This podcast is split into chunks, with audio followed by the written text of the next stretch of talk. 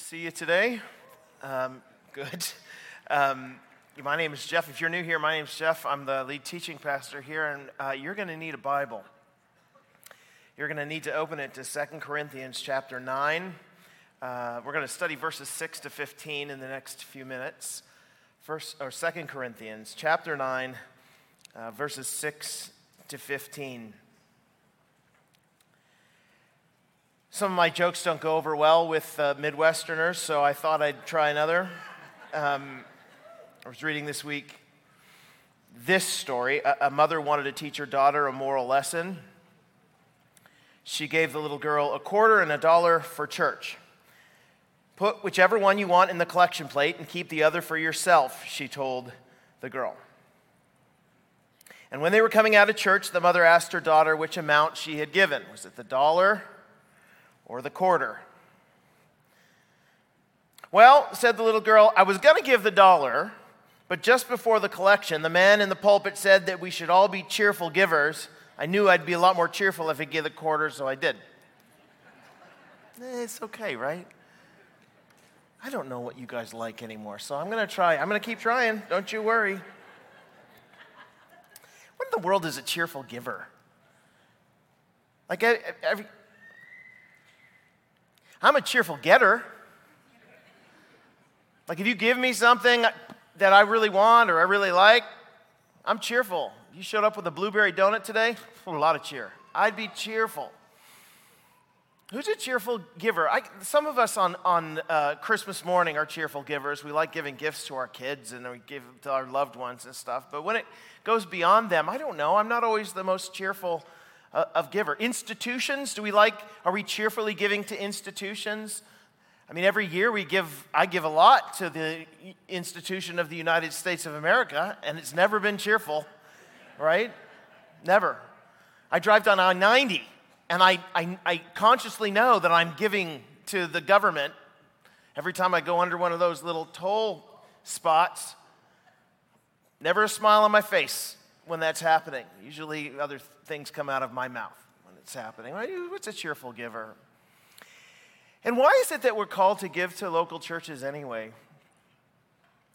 Um, we, have, we have deliberately avoided talking about giving in this series on, on, on money. This is the series we're doing. It's called On the Money. It's six weeks long. We're in week four.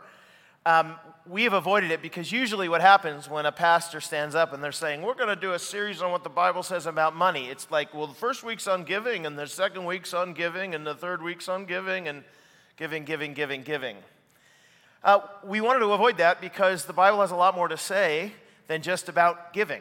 There's a lot to say about giving, but it, it has a lot more to say. And so we're covering all of those things, or trying to cover as many of those things in the five other messages, but right here in the middle, we wanted to, to address what the Bible really does emphasize regarding why it is that we should be cheerful givers and what in the world that, that means. That phrase comes from 2 Corinthians chapter 9. So I want to study this passage with you. Before we do, I got to give you a little bit of background regarding what's happening uh, in the, the world that Paul is writing from. The Apostle Paul has learned that the church in Jerusalem, the original church, right, the first one that ever existed, the church in Jerusalem is facing famine. They don't have enough food to eat, they don't have enough uh, of material uh, goods to take care of themselves. And so, Paul comes up with this really cool idea. I mean, he's a missionary, he's been sent to the Gentiles. His idea is look, the gospel the good news about Jesus Christ basically flattens everybody under sin, meaning that it doesn't matter what racial background you are, you're all equally a sinner. And it also equally raises you up in Christ. So it doesn't matter what racial background you are, you're all equal in Christ.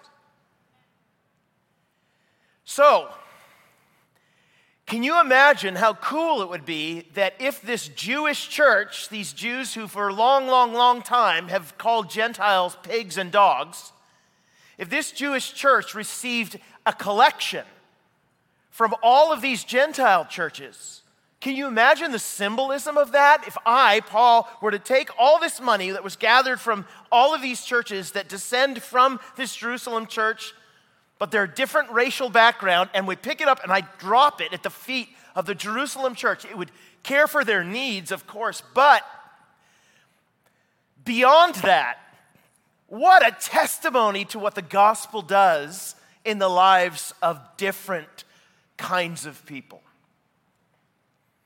So he goes around to the, to the different Gentile churches, you know, Philippi and uh, the church in Galatia and the church in Corinth. And he says to them, Come on, do you guys see what I'm saying? This would be amazing. And they're like, Yeah, we see what you're saying. That's fantastic. And he says, So I got your pledge? You bet. We got a card. I pledged it. Here you go, Paul. And he's like, Cool. And so he collects all the pledge cards and he comes back a year later and he says, Okay, so you guys ready to do your pledge? And they're kind of like, Oh, yeah, okay. Yeah, I remember that. So he has to encourage them. So, how does he encourage them to give? Now, listen, this is above and beyond what they normally give to their church. How does he encourage people to give even more than what they're currently giving? What's their motivation supposed to be? And so that's what's in this passage. Four facts about giving. Four facts, biblical truths about giving. The first one uh, giving ought to be cheerful. Well, it's the line itself, right? God loves a cheerful giver. Where does that come from? Well, let's start in um, verse 6 of Second Corinthians chapter 9. The point is this. Don't you love it when uh, somebody says that? You know, you've kind of been drifting off, and they say, The point is this. You're like, Oh, yes, okay, I'm ready for the point. The point is this here is the point as it pertains to giving and why you, why you should give. Here's his main, main argument in the whole thing. Whoever sows sparingly will also reap sparingly, and whoever sows bountifully will also reap bountifully. So it's an image of a farmer, right? Goes out, he's got the sack on his shoulder, in those days, and he walks down a path in the middle of the field, and he take, reaches in the sack and he throws the seed. Jesus tells a story about this, and it lands on four different soils, right? Sometimes the birds come and pick it up. Sometimes it, it reaches some really good soil, and other times it's got weeds, and sometimes there's rock underneath the surface, and it doesn't grow up right. Same, same image. He's saying everybody understands farming. Guy's walking down, he's throwing the seed. Now, here's the principle the principle is if you got a five pound bag of seed, you're going to get a five pound you know, return. If you got a 20 pound bag of seed, you're going to get a 20 pound return.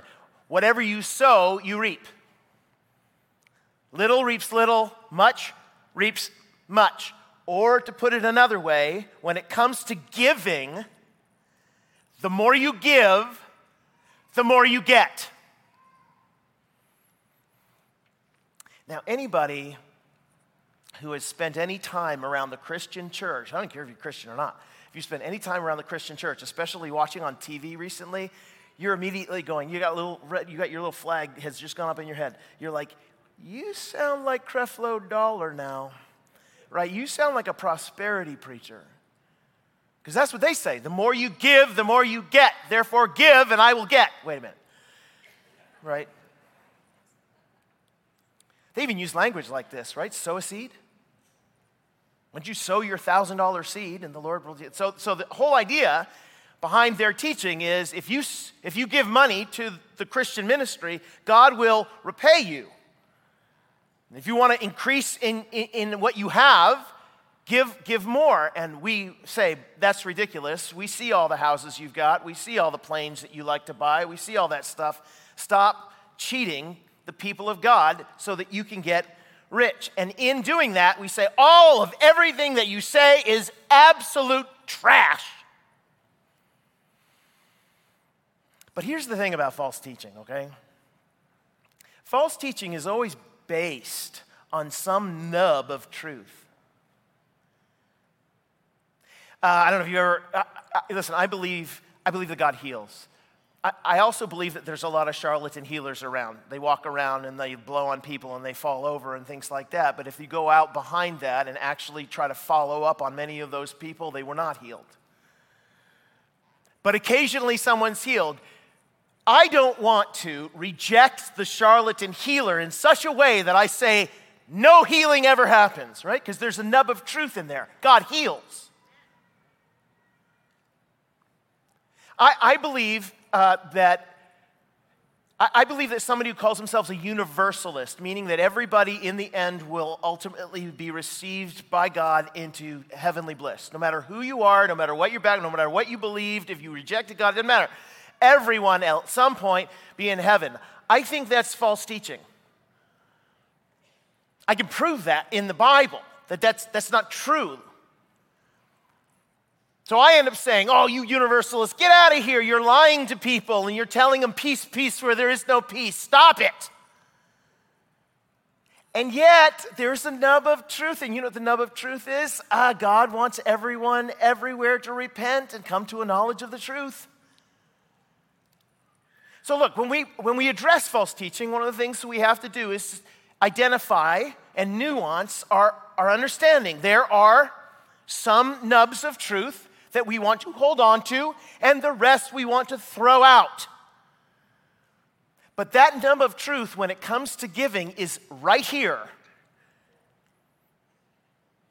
Whoever sows sparingly will also reap sparingly. Whoever sows bountifully will also reap bountifully. See, the problem with the false teachers is a lot of times they end up saying, Yeah, that's right. And so I'm going to be a conduit of God's grace, right? Which is what this is saying. You're going to be a conduit, like a pipe. And the more you put in, the more we're able to put in. And I'm going to be a pipe. And they're like, Yeah, I'm going to be a gold lined pipe. And we're like, Yeah, copper will do, right? It's, it's, you don't need to be lined with gold to be a conduit of God's grace. Also, they miss the next part, right? I give to get, but then you'll see in a second to give. But the point is this whoever sows sparingly reaps sparingly.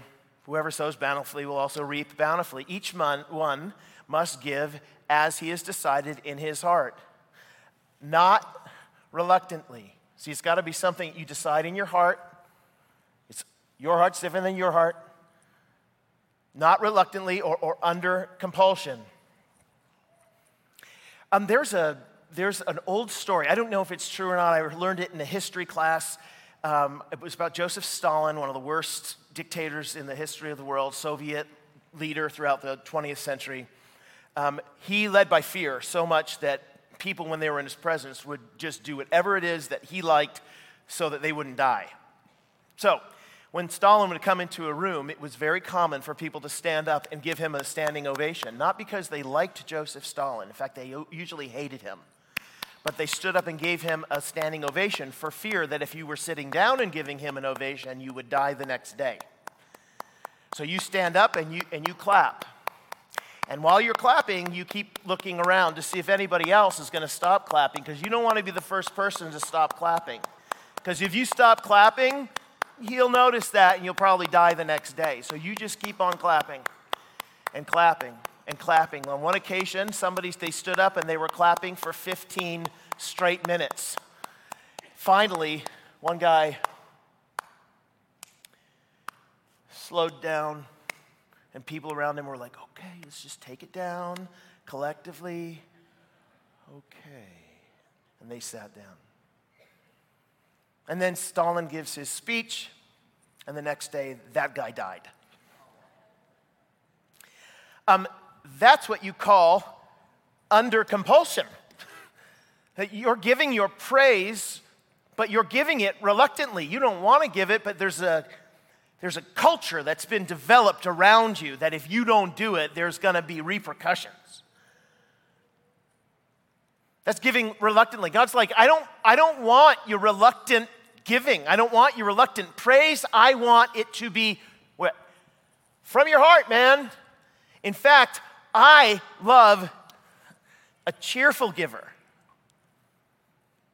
The, the, the difference is somebody who's excited to give. Oh, let me try to paint this. My, my daughter did this amazing thing when she's a little kid. So she's the hero of this story because she's perfect. So, so you know when you sometimes have a little kid and they have their little truck or doll or whatever, and their friend comes over, you know, like two years old or three years old, and they're holding onto their dolly and they're like, "It's mine. I'm never going to give my dolly up, my precious." And so you, the the dolly, you're like, "But you've had it for 15 minutes, honey, and now it's time for you to share with your friend." And so you pick it up, and the kid is hanging off of it while you pick it up, and you pry them off, you know, and you get them off there, and then you give it to the other kid. And what, is, what does your child do? Well, they either cry or they stand there like this. okay, this is reluctance. They're obeying you, they're sharing reluctantly. One time, my daughter, though, compare that to this.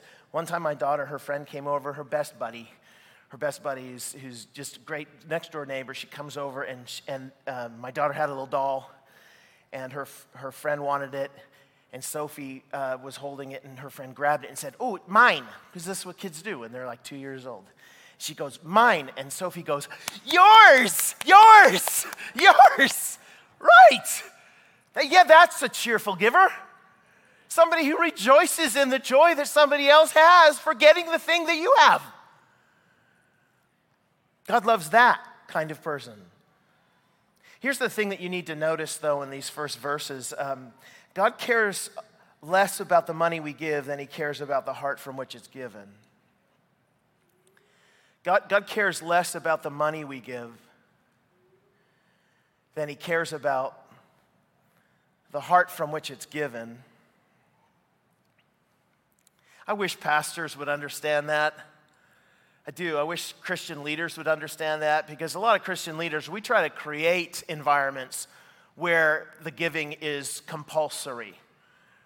Right? I mean, you've been to conferences and churches where you're feel, it's a little heavy handed, you know what I mean? And we play the soft music behind it. And now the Lord wants you to give. You know? My friends in New Zealand, uh, who I worked with there for uh, quite a few years, they all attended a conference right before I arrived and they went to this conference, and the conference was great. You had to pay an entry fee to get into the conference. And so when they, they got there, they enjoyed the music, they enjoyed the, the, the speakers, that kind of thing. The conference was ending, and they, they usually charge a fee. And with this group, they would pass around these big KFC buckets. Remember those when you were a kid and you ended up eating all the chicken out of them? They, so they apparently that's where the buckets all go to this church, and they use them to, to collect money so they take these buckets and they start to pass them around. Right? And so people give some money, some extra money, you know, jingles the change in their pockets and they put it in and it eventually comes back. So the guy gets up at the end of the service and he's ready to close the whole conference and says, It's been great having you here. We loved it. So great. Be careful as you leave. And let me give you a final prayer. But before he can pray, this other guy comes off from the side and he's got a couple of the buckets under his arm. And he comes forward. He grabs the microphone and he says, I don't know what you think you're doing, not to the guy, but to the, to the people, but this is not enough. The, the Lord brought us here. We have given freely to you and this is what you give back? We are going to pass these again. And what you need to know is that we are open to taking IOUs for your car, for your boat. We have a ministry. No joke, this is absolutely serious, okay? We have a ministry that will take your shoes, refurbish them, and sell them on. So if you want to take your shoes and put them into the bucket, we will take your shoes in the bucket. My, my friend said, I said, what are you, when he told me this, I said, what, what, what, there's a whole bunch of shoes in the bucket. He's like, yeah, everyone's taking their shoes in the bucket. They had to get extra buckets, KFC buckets full of shoes. And so he's like, I bought new shoes that morning. And they come to me, and I'm like, oh man. And everyone's looking at me, looking at my shoes, looking at me, looking at my shoes. I said, what'd you do? He said, I kept them on. Said, what? Yeah, it was horrible. Everybody stared at me. Well, that, okay, that, under compulsion, yes? You've created an environment that, that is forcing people, you're manipulating them into giving, and it's exactly not what Paul says he wants. He didn't need to say this, you know, he, he could have just left this out. But he cares, God cares way more about the heart from which you give than the money you give. Have you guys ever been to those churches? I mean, when I was, when I was uh, in Austria years ago, uh, they told us when we went to church, you need, please take a couple of pennies or a couple of small, um, small Austrian pfennigs is what they call them, and uh, just, just hold them in your hand because there's a point where they're going to do the giving. And I was like, why would I need to do this? Well, I found out when we got there, the way they do it is there's a guy who's got a, there's a bag on the end of a pole, and he will, he'll walk up to you and he'll hold it out. And if you're not giving, he'll hold it there for a while, like, we're going to be here all day, right, until you, until you pony up. And so the idea was just get the cheapest little thing you do and hand it into so that it, everyone can hear it. Chink. See? I gave. Lost a lot of pennies while I was there giving, giving to, that, to that thing. But you think about it, it's, the, it, it's, it's, a, it's a, you're creating an environment so that people will give. Do you get more money this way? I guess. Is what God wants? Apparently not. Apparently not. He wants you to be cheerful when you give. I, am just going to tell you this now for as long as I'm here. I'm never going to guilt or intimidate you for money. I'm not going to manipulate your emotions for it because I want you to give because of the overwhelming grace of God that's been given you. The gospel should be the motivation always for why you give. You respond to the grace that's been given you in the same way that the sinful woman who runs into the room with her hair everywhere cries tears onto Jesus' feet and wipes them with her hair and pours her expensive perfume all over. That's the giving that we're after.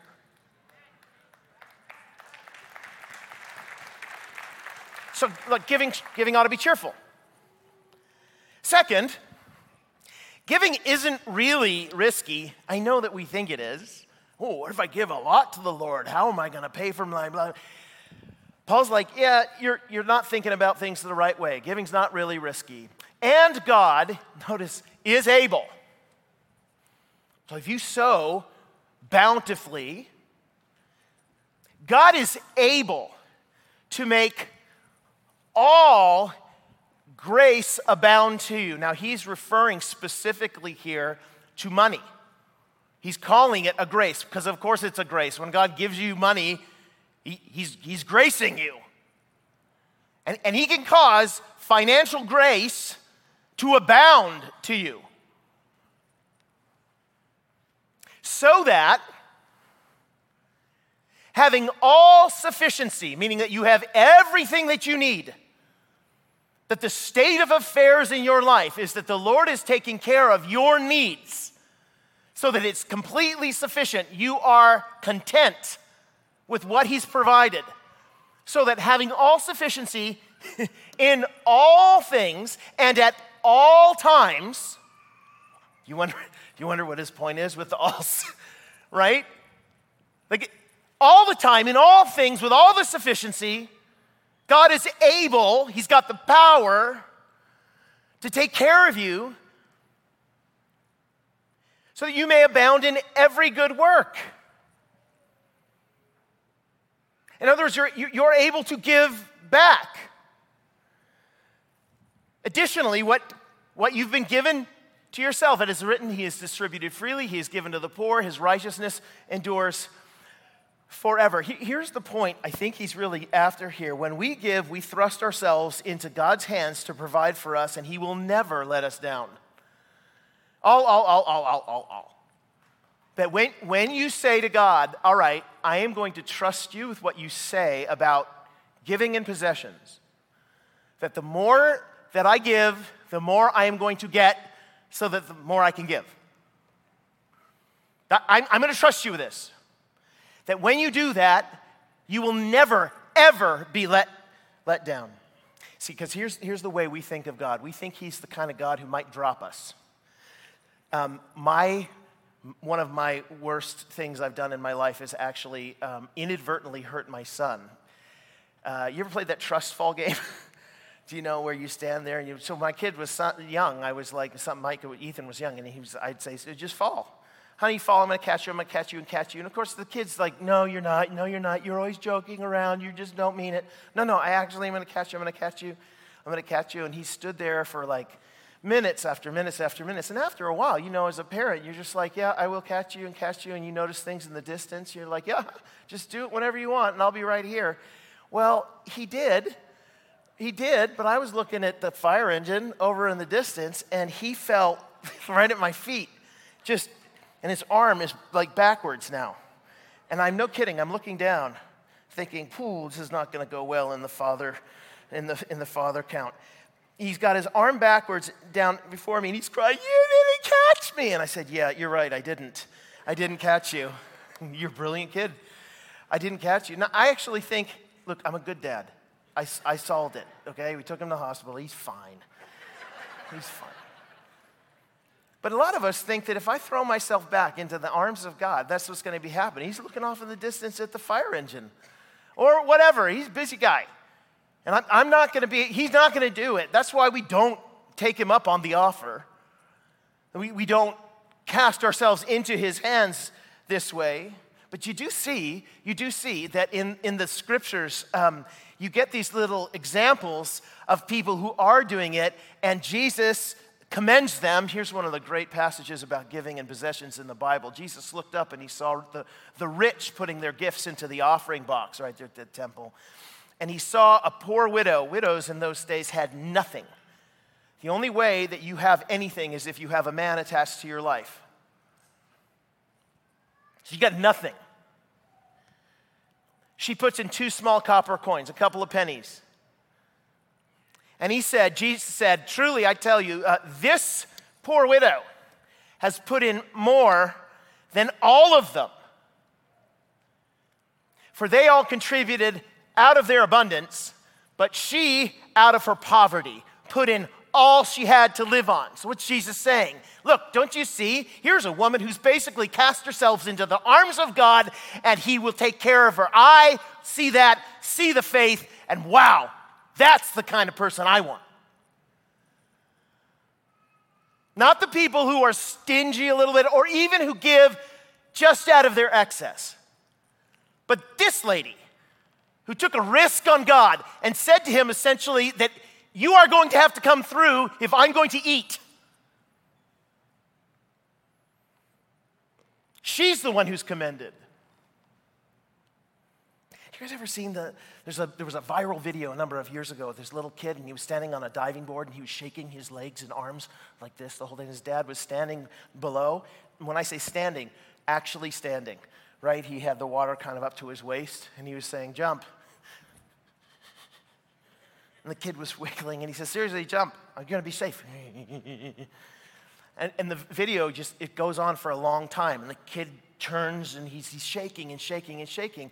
And after a while, you just start giggling because because you think it's crazy that this little kid won't jump to his father who's only waist deep in the dumb water. Like, son, even if he doesn't catch you, you're going to be in the water. It'll just grab you immediately and pull you up. There's no, you, there's no risk here. but he keeps doing it. I swear God is in heaven, and we're like, oh, I don't know if I can give. And he's like, oh, just do it, just jump. but if I do, you're not going to catch me. I'll catch you. I'm totally capable of doing it.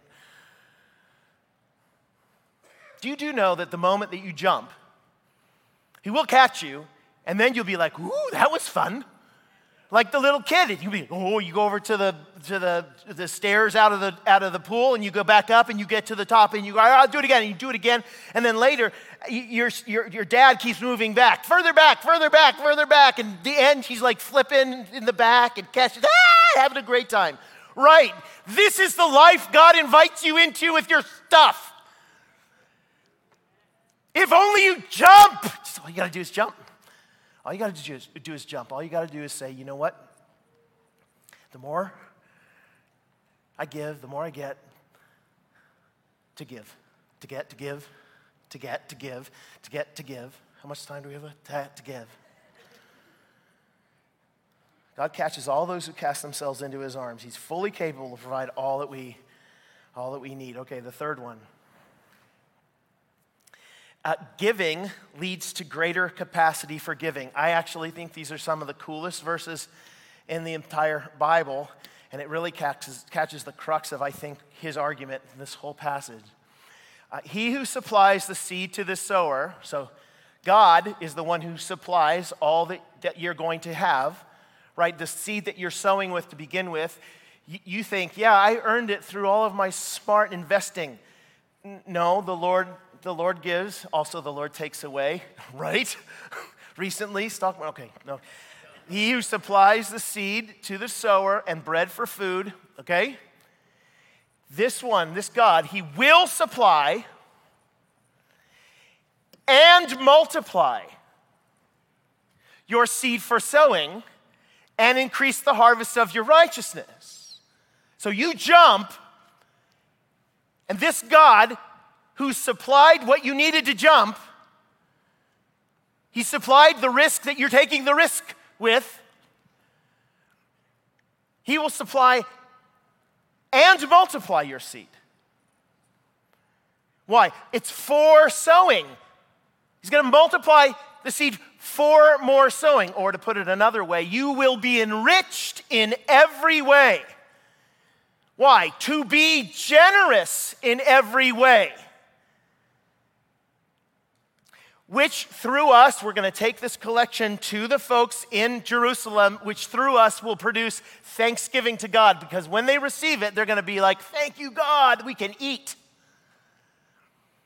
Guys, this is amazing. Basically, this passage is arguing for an economic uh, vision, for, for God's economic vision, and it works out to be a triangle. Uh, so, so God, he, he gives, right, to us who are happy because we got stuff, but we're also happy because we're cheerful givers. So we give to, to the needy, God's work around the world, whatever. And they, in turn, when they receive it, are like, Praise God, and they give thanks to God. They praise Him for it. He is, in other words, glorified in their voices for what they received. So God then is like, ooh, so glory is going to come if I give, let's give a little bit more. And then you're like, oh, even happier, right? You got a better haircut now. No, just kidding. You're, and then, then you're like, oh, but I want to give more because I want thanks to go to God. And then, no? Much time we have? Over and over and over and over again. And this is the vision. This is the vision for, for giving. The more you give, the more you get, so you have more to give. So, so you and I, I we often wonder as Christians, I, I wonder uh, how the Lord's going to provide for his work around the world. There's so many needs, so many who don't have, so many people who need to hear the gospel, so many who need to have wells drilled in, in their towns, so many. People in Chicagoland who need to know the gospel, churches that need to be proclaiming the gospel, leaders who need to be doing. How are we going to train them? What do we have? All of it's going to cost money. And I wonder how the Lord's going to provide for that work. But I'm telling you, I actually think it's, it's, explained right here. This is his economic plan for his church. The economic plan for his church and mission is generous Christians constantly resupplied by God for increasingly generous giving. Generous Christians constantly resupplied by God for more and more generous giving. He gets praise and glory, the point of all things in the world. We are supplied with all we need, and we distribute it freely and cheerfully to all others who then give praise to God. I um, had a conversation once with a guy who was he was planning to write a book about economics for the church, and he said he said to me and my friend as we met with him, um, the problem the church faces right now, he said, is that we don't have, uh, we, we don't have enough money to do the ministries we're doing, and millennials, his words, millennials don't give any money.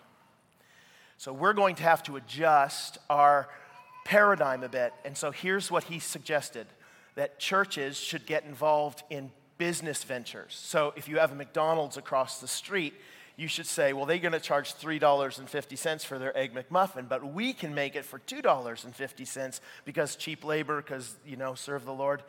And so then we're going to make that and we can sell it and compete with them, make more money, right?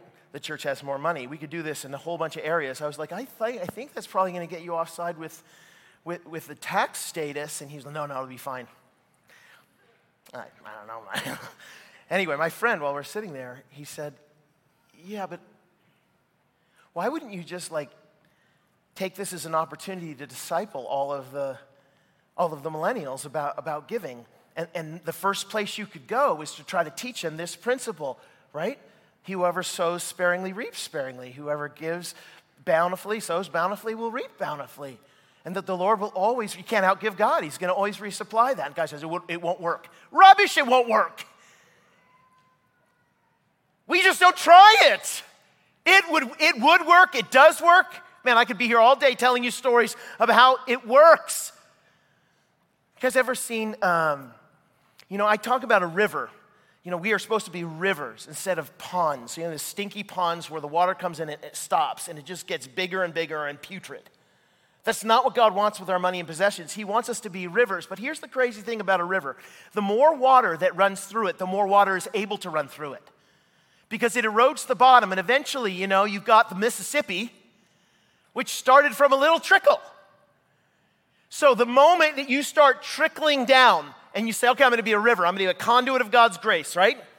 lined with copper, don't need me to line with gold, but I'm going to, it's going to start trickling down. It's going to start trickling down and trickling down. That eventually, the more God will give, and then the bigger the river gets, and the more God gives, the bigger the river gets, so that you, you start being kind of a paltry giver and you end being a massive philanthropist who has a huge smile on their face because they're always being resupplied by God for all that they need. And the world is being fed and God is getting praise. Don't you think we could try this? You think you could try? I mean, as a Christian, don't you think you could try this? I don't, I don't know. It's gonna be hard. really risky, is it? I mean, it's the character of God they're counting on here, right? Captain Levy was the name of a very generous Christian from Philadelphia. They even have buildings and things named after him there, even now. He was once asked how he could give so much to the Lord's work and still have such great wealth. He said this Oh, oh easy. As I shovel it out, he shovels it in, and the Lord has a bigger shovel. right. Giving leads to greater capacity for, for giving. Here's the last one. Verse 12. Oh, I drew too much there. Um,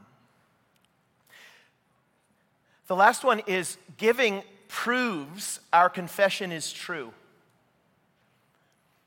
Our, our giving proves something about our confession of faith. It demonstrates for everyone else to see that our confession of faith, I believe upon the Lord Jesus Christ for eternal salvation. Based on that, we'll baptize you in the name of the Father. That confession is proven true by what you do with your money. So, um, for the ministry of this service, this is Paul's way of saying uh, th- this Jerusalem collection project that I'm involved in the ministry of this service is, is not only supplying the needs of the saints, see, they're going to get fed, these guys in Jerusalem, but it's also overflowing in many thanksgivings to God. Remember the triangle? By their approval, right? Because when you get somebody giving you something that's really awesome, you usually approve of it. I approve of this money you have given me today. By their approval of this service, they will, will glorify God. Because, why? Because your submission that comes from your confession of the gospel of Christ. So, in other words, they're saying when they get the money, they're going to be like, Praise God. And also, this is a real sign of those people's submission to their confession of the gospel of Jesus. Like, I can see how the gospel has led to a confession and has now shown up in their works, in their submission, because we're getting the money. Praise be to God that those are real Christians. And I can see it because of what they've done with their money. Your submission that comes from your confession to the gospel of Christ, of the gospel of Christ and your generosity of your contribution for them and for all others What, what, they're going to long for you and, and pray for you because of the surpassing grace of God upon you. How do they know you have the surpassing grace of God upon you? Because you gave, because you showed it. Um, this is a remarkable uh, uh, concept. Um, it's basically what happened with Jesus when he comes to, with, to Zacchaeus, and Zacchaeus says, I'm going to give half of my. So Jesus shows grace to Zacchaeus by inviting himself over to his house. We're going to be buddies, even though nobody else likes you, you chief tax collector. So Zacchaeus says, uh, I'll give half of all my stuff away.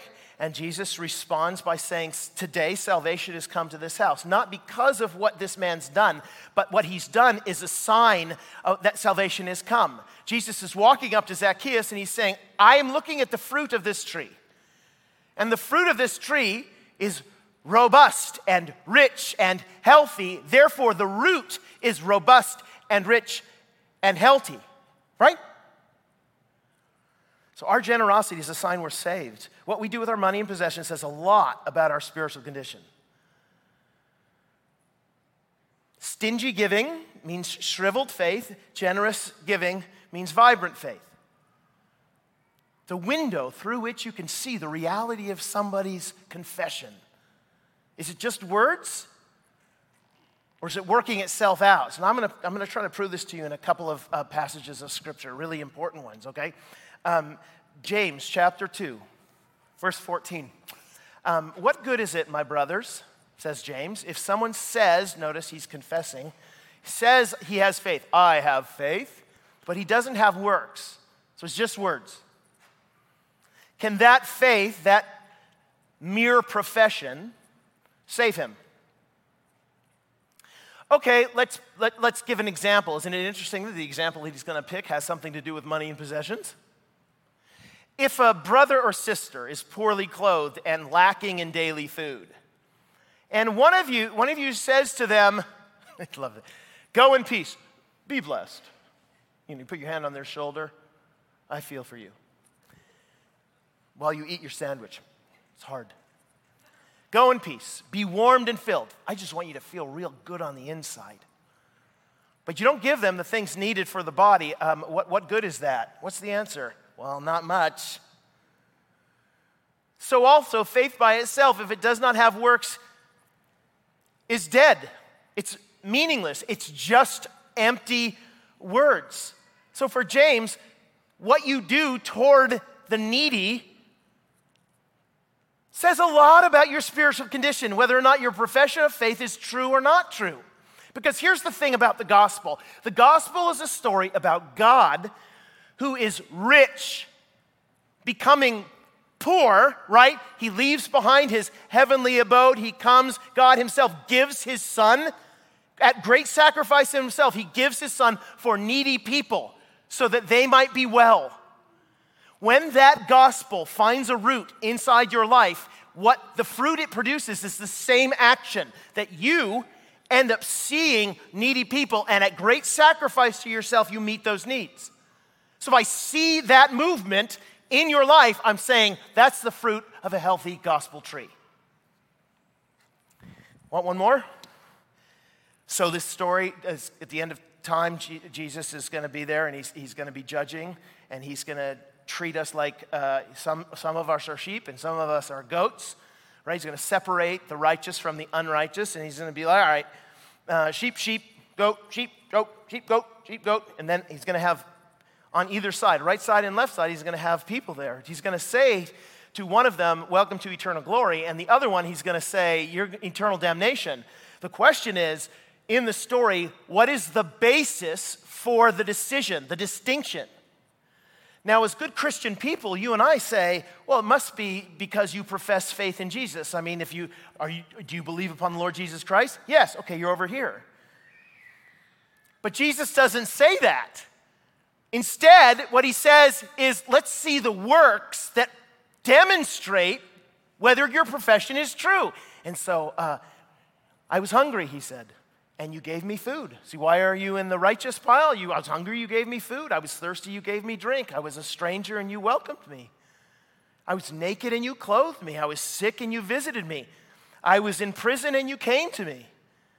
And then the righteous are going to say, well, like, when did we see you hungry and feed you, thirsty and give you drink? And when did we see you a stranger and welcome you?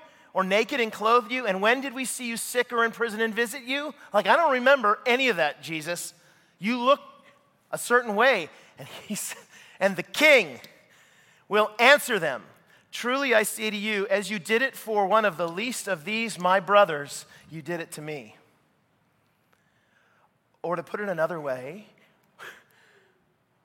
what you do with your money and possessions says an awful lot about the truth of your confession of Christ. So, the question that should be asked of all of us what does your giving say about the gospel finding a home in you? It is really appropriate that I ask that question to a bunch of wealthy people who are richer than anyone who's ever been on the face of the earth. We are the wealthiest people ever to live. And if the gospel finds its home in you, what it does is it makes you into a Zacchaeus. What it does is it makes you into the sinful woman who washes his feet, Jesus' feet, with her hair. What, what, what it makes you into is somebody who is desperately cheerful in giving all away so that the Lord can then give more, so that you can give it all away. This is what it, this is what it does to you. Is that, is that what it looks like? Seriously, if I just walked out to your life, I looked up to the tree of your faith, and I saw things, what would I see? Would I see that fruit, or would I see like shriveled little, little, little apples there? Don't fool yourself.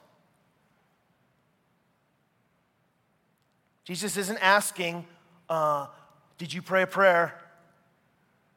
He's asking, Has that prayer, has that faith found a root in you so that it produces good works and specifically good works to the poor? When I ask that, so here's the thing. A lot of us, when we hear that, just as I finish here, a lot of us, we hear that, we're like, oh, I got to get my act together. Well, maybe, but can I tell you that the answer to all of your questions and all of your guilt and all of the feelings like, I don't know what that looks like, is actually not the law, it's the gospel. Again, I don't want to manipulate you into giving anything out of duty. I only want you to give it out of delight. So, how do you become somebody who is a faithful, productive, liberal giver? You just sit there and you soak in the gospel. And you say, Oh, look at the love of God for me and how He's done all of these magnificent things for me. How do I respond to that? You just fill up so much on His love that it, at the end it's like, Ooh, it's bubbling over and it just spills on everybody. The answer to the questions, the answer to the guilt is always, is always the gospel. So look, if you, as you leave today, you should remember that God loves stingy givers. But he wants to, by his spirit, turn you into a cheerful one. Let me pray. Father, I'm thankful for your goodness, your grace, passages of scripture that challenge us, uh, cause us to reflect on our own lives. I, I, God, there is a both a warning here at the end, but also the promise of an amazing system of providing for your needs around the world. So, God, I pray that we would both hear the warning, but more importantly, see the potential of what could be. Find us faithful in response. We don't want to be just hearers of the word, but doers of it. Make us doers of your word. By the power of the Spirit and in the name of Jesus, we pray. Amen.